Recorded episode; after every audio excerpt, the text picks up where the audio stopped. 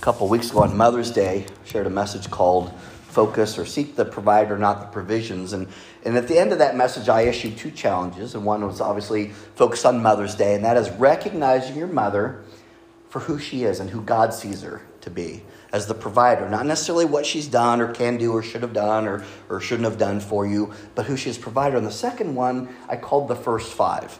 You know, we're so good if we pray before bed to thank God for all that he's done for us in our life that day, right? Even last night, I caught myself doing this, you know. It was a beautiful day. It was a very productive day. I'm sore today, which means I actually worked yesterday. It's a good sign. I'm still alive. You feel pain, you're still alive, right? And the first five, and the point of the first five was because when you pray first thing in the morning, there hadn't been a whole lot happening yet. And so you can focus more on who he is and not what he's done. You can focus on who he is and the promise of maybe what he's going to be doing that day. And maybe it's praying for things like these opportunities we mentioned earlier to be an example to someone else, to reflect his love. And I was thinking about that as I was at the computer this morning and I hear Sherry's snooze go off. 9 minutes, right? Maybe we could up our game and hit snooze and then we take those 9 minutes. So. I know you. How do I know you weren't? Because I heard you snore.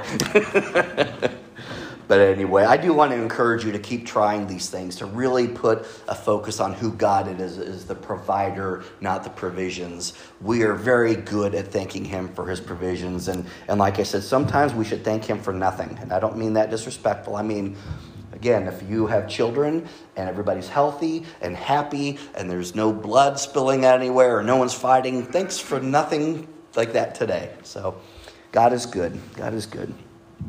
But you can see the words on the screen behind me, right? Quit and yield and surrender. And these have a little bit of a negative connotation, especially if we're somewhat competitive in nature, which we tend to be. And we are told to never quit, to never yield or give in. And certainly we are to never, ever surrender. Life can be difficult at times. And in Jesus' own words told us that in this life, you will have trouble. Jesus promises that you will have trouble. So don't get frustrated about that. It's just the way it is. And he promises he'll be with you. In fact, that's the thing. It's sometimes I think as Christians, we have more trouble because we're a little more sensitive. Or maybe we think that we shouldn't have this kind of trouble, but we do. Jesus did. He faced the same issues, same temptations we do today. He says, you will have trouble.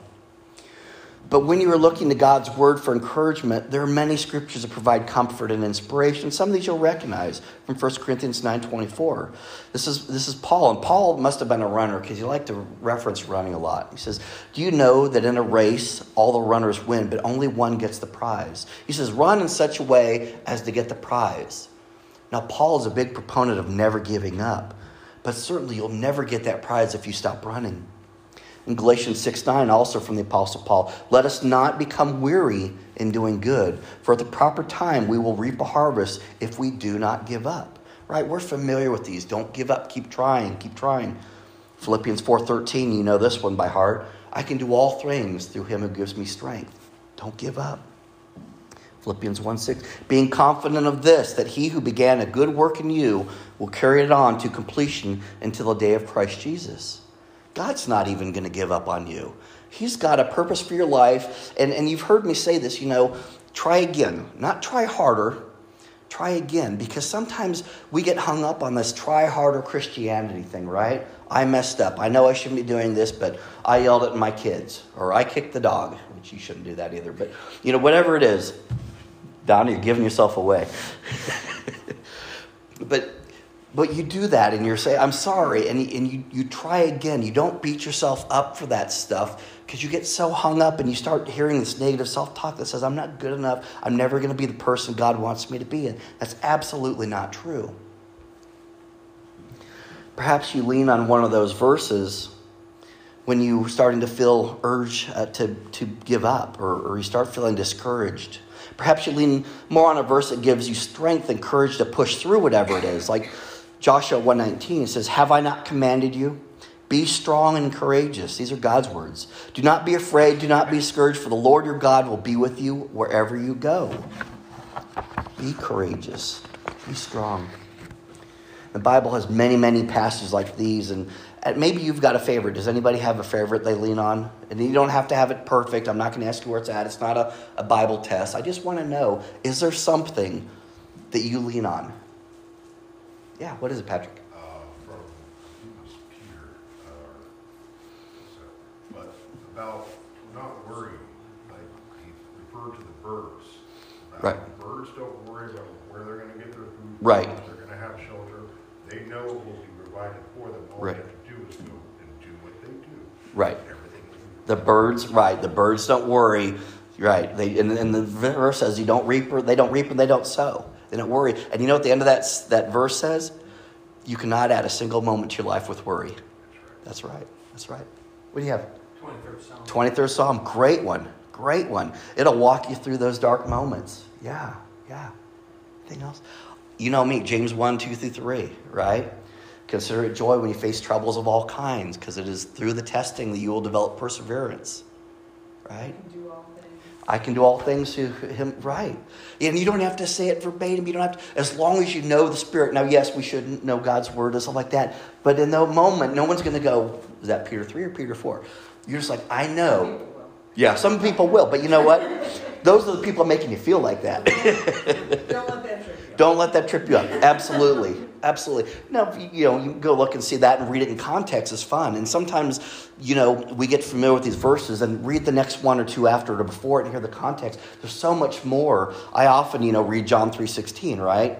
But if you read 17 and then read 18, and then you hear the rest of the story, as Paul Harvey would say, right? It's true. So I want to encourage you to seek these out. But, you know, we know the story of Moses, right? Leading the Israelites through the wilderness. But we know where he was leading them. We know how long he led them, 40 years, right? Moses did not. Nowhere along the way did he know how much further or where he was going. In fact, if you were to look at the map, it kind of circled back on itself a couple times. And along the way, not only was there a temptation to quit, but also the restlessness of the people he was leading.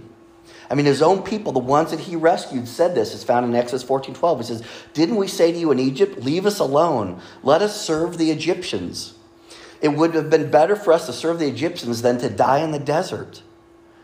Now, I call those wilderness seasons. You know what? They talk about wandering through the wilderness. And I don't know what your picture of the wilderness is. We know it's not a jungle based on where they were. But a wilderness is often just a barren land. And so many times in your life, you find yourself in this wilderness season. How much longer? Where am I going? Right? And that really, you have to rely on your faith. And sometimes God will put you in that wilderness season for a couple reasons. One, maybe he's trying to grow that faith. You know, why don't you lean on me just a little longer? And the other thing is, he's probably moving around some pretty big pieces. And when you look back at some of the things in your life, I'm sure you can think of something where this had to happen and this had to happen for these things to come together, right? And in those moments, you might have been in a wilderness season. God, where are you in this? What are you doing? How much longer? And then you look back and go, aha. I have this job, I have this marriage, I have this relationship, I've got this family, I've got whatever the blessing may be. Aha. Ah. And it's very easy for us to say we would never give up when we're pursuing something we really want, right? I really want to finish this race. I really want to save money to buy whatever. And we won't give up because we have our mindset on something that we know and see and we want. Or if there's something that's relatively easy. No one really quits the easy stuff. But when there are unknowns involved, how will this end? When will this end? Or doubts and fears start overcoming our will and our discipline. And as I began preparing for this message a few weeks ago, I intended to talk about the differences between quitting, yielding, and surrendering. And they are slightly different. And it is true that there are some subtle differences, especially when we consider yielding is giving way to something, right? And some of these other ones, you know, they surrender means just throw your hands up and just give up, you know. I plan to share a message from God's word about the things we should quit, the times we should yield, and what is appropriate and advisable when it's advisable to surrender. And there are scriptural reasons to do this, and you can think of them, and I'll mention them, but I don't want that to be the focus of this message. As I continued to study scripture to get ready for the topic, I kept catching myself getting hung up on the semantics, which I do, don't I, dear? Words have meaning. They're very important. I've never won an argument arguing the meaning of a word, though, so I need to let that go. But I needed to focus on the message and not the word, right? So I needed to quit doing that and yield to the message that was of real importance. So let's consider that quitting, which means to leave or to stop, and yielding, which means to give way, and surrendering, which means to cease resistance and submit to authority. Let's just kind of bunch all that together for the sake of this morning's message. And say the Pharaoh of Egypt, right, the one that had enslaved the people and were pursuing them as they were, the Israelites, as they were leaving. He would have been better off if he had known when to quit, right? He never stopped pursuing Israel. And it cost him. It cost him plagues. It cost him the lives of men. Israel also suffered greatly because they would not quit worshiping false gods. And these were all in the story of the Exodus. They would not, because they became restless, and they would create altars and false gods because they were restless, waiting for the real God to deliver them. I often say the reason it took 40 years wasn't because the promised land wasn't ready for them, but because they were not yet ready for it. And the nation of Israel came under wrath of God several times because Israelites did not abandon evil acts, even though it had been warned. Most of the book of Isaiah is speaking about, you know, what the Israelites were doing or were going to do and how that would not sit well with God. But we need to fix our eyes on the truth of the one and only God and follow him. And the reward for that, for seeking him first, is eternal life. And we talked about that last week. We need to learn to quit fighting against him and submit to his will instead. Now, I would never fight against God. That's ridiculous. Number one, you wouldn't win, right? But why would you do it as a moral principle? But you realize when he tells you thou shalt not, and you do, you're fighting him. When it's as simple as trust me and you get worried, you're fighting him. It's tough and it's convicting. It's a little convicting. And I'm speaking to myself here. When Christians use terms like surrender, it is often in regard to that first decision we make to become a follower of Jesus, right? I'm surrendering my life. Completely correct and appropriate. I'm surrendering my life to Jesus and his teachings. We tend to believe that this is the one big single decision, and it is the biggest decision you'll make. A decision of huge importance. Absolutely true. The reality is that because this life we experience on earth is full of all the trials and temptations and troubles, right? This one big single decision is actually thousands and perhaps millions of smaller decisions that we must make throughout our lives.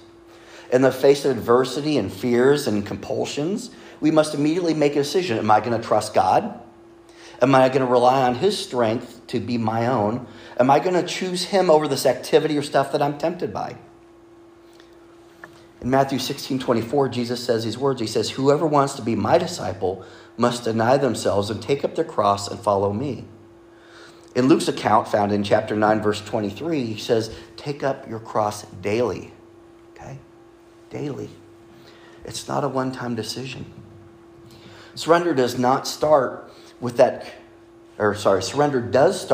critically important decision to accept Jesus Christ as your Lord and Savior. And it continues with every nudging you get to do something for someone else, to love and forgive another person, to have hope when it would seem easier to not. Last week I shared a verse from the crucifixion story as it relates to our life in the kingdom after we lose our life here on earth. It was the man on the cross next to Jesus who, just before his death, asked Jesus to remember him when he came into his kingdom. And he was yielding. He was submitting to Jesus and Jesus' authority. And what did Jesus say in response? These are his words from Scripture. He says, I tell you the truth. Today you will be with me in paradise, heaven. The good news is that you do not have to wait until the 11th hour to claim that kind of victory that it can only come through surrender. Now, there's a little bit of good news. We worry about people. Do they know Christ before they died? We don't know what decision they made.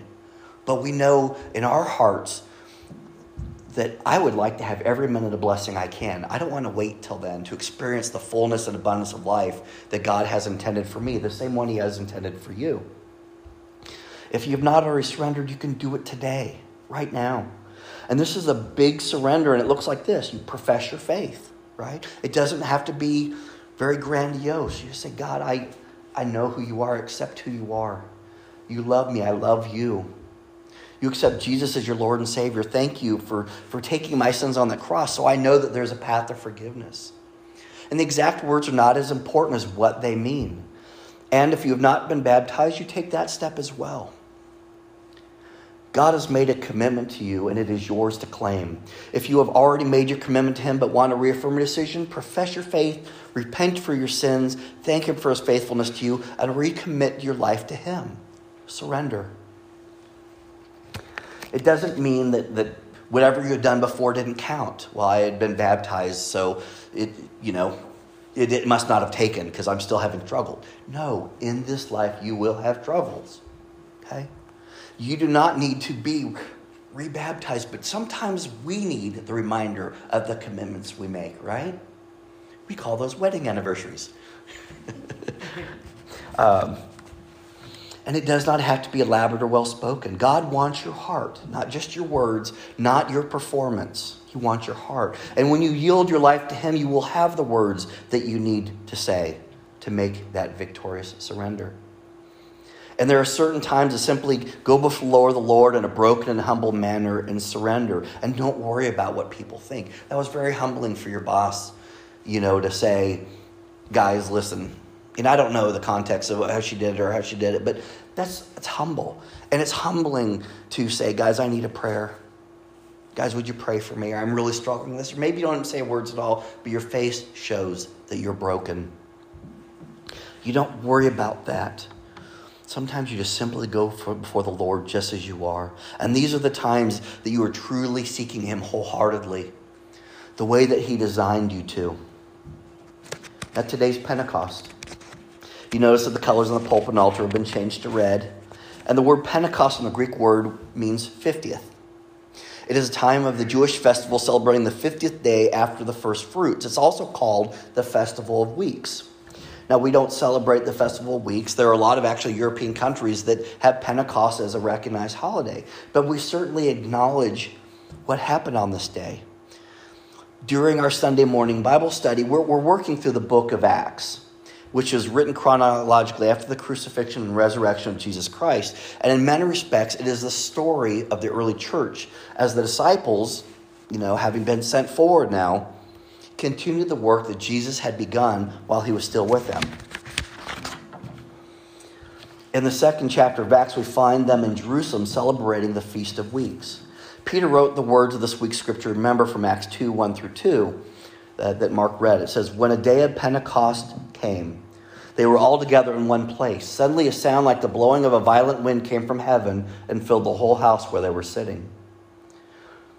Now, on the night when Jesus was betrayed, while breaking bread with the disciples, we call this the Last Supper, we celebrate with communion, he shared that he would be leaving them soon. In John 14:15 through 17, it says, if you love me, these are his words, he says, if you love me, keep my commandments, and I will ask the Father, and he will give you another advocate to help you and be with you forever. The Spirit of Truth, he calls it. The world cannot accept him because it never sees him or knows him, but you know him, for he lives with you and will be in you. Other translations first use the words counselor or helper. Maybe you've heard that. I will send a helper. During the Pentecost, it is the arrival of this helper that is experienced by the disciples. This day was foretold in Matthew 3:11. John the Baptist said, I baptize you with water for repentance. Okay?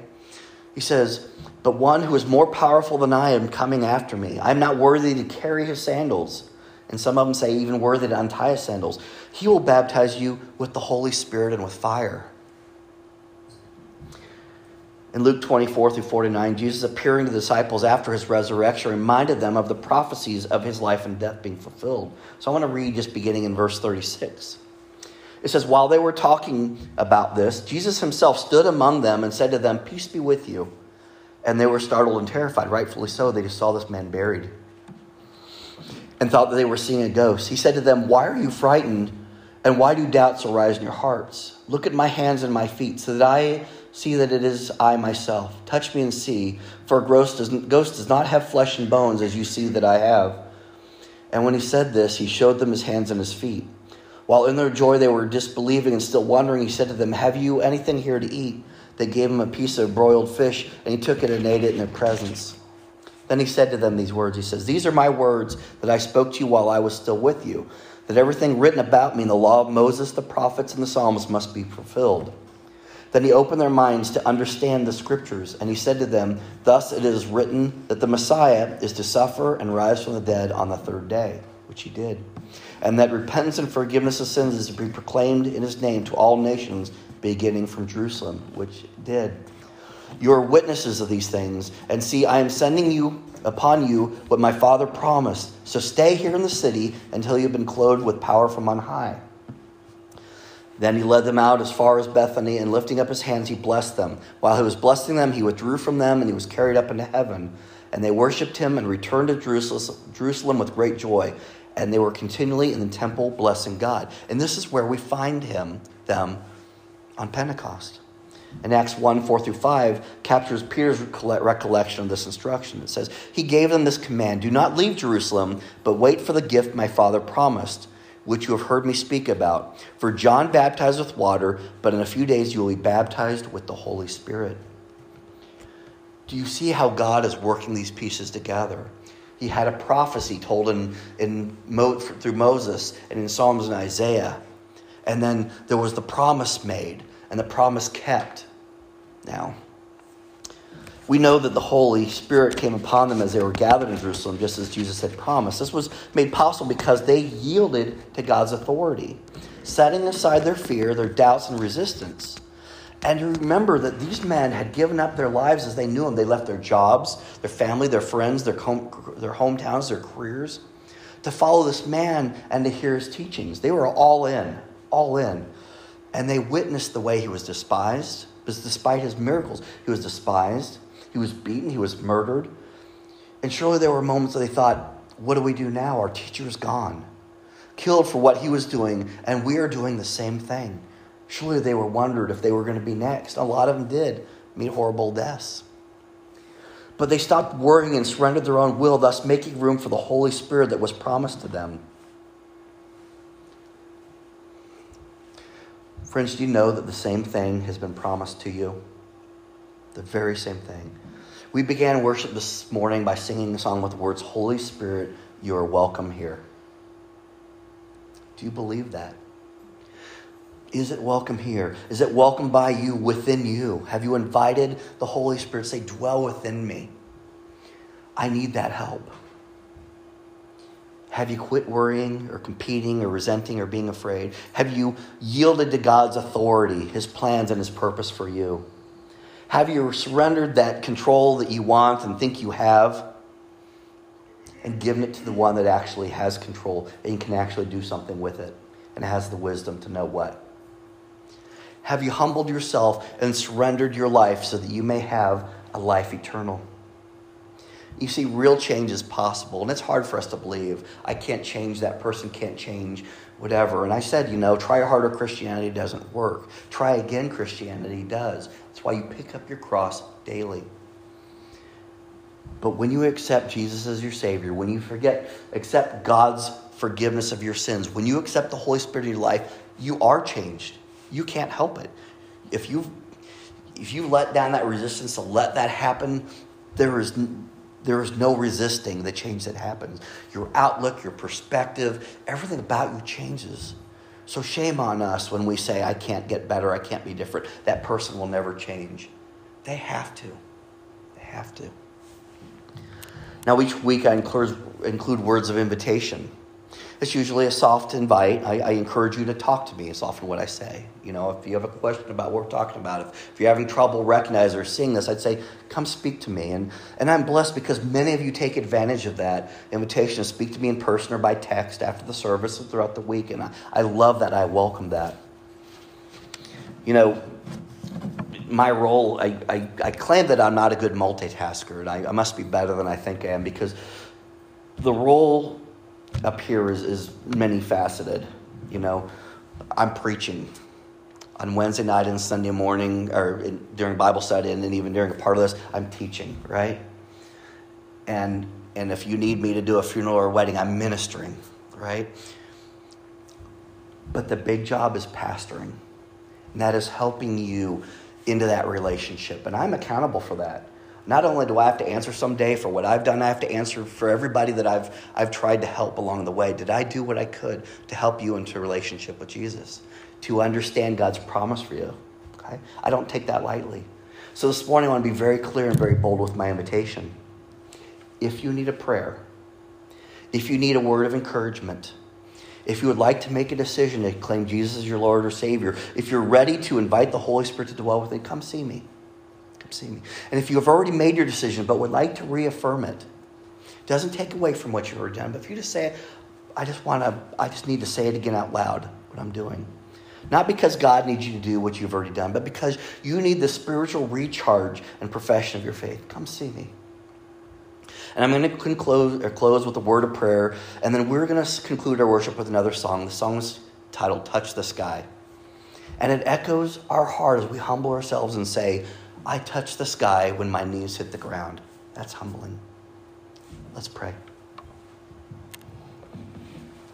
Father God, you are so amazing. Not only do you hear and you care, but Lord, you invite and accept. Lord, our entire lives, from the moment we were created, you've had your hand reach out to us saying, here I am, take my hand. And as young children, we learn to walk and we rely so heavily on our parents. And at some point as parents, we step back and we let our kids walk on their own, no longer lean on us. As we teach our kids to ride their bike as they get older, we teach them that we let go and they go without us. God, your desire is the complete opposite. The more we walk, the more we travel through this life, you want us to lean and rely more and more on you, because that is where our strength, our courage, our stability, and our hope lies. Father God, I hope this week that you have spoken to us and you've rekindled within our hearts a desire to have you dwell there. Lord, we desire to be in a relationship with you, but you desire one with us even more than that. God, as always, I just want to conclude by thanking you for this church, not only this building that so many have contributed to over the years and those who have passed through here and will pass through here in the future, but the church that exists, established in the book of Acts, it says this global body of believers in you. Now, we may vary on our practices, we may vary on the way we say a word or a prayer or our song, but Lord, there is one God, and that is you, and that is who you are, and that is who we worship. So this morning, all across the world, as people gather like this on Sunday morning, may all we do honor and glorify you. Amen.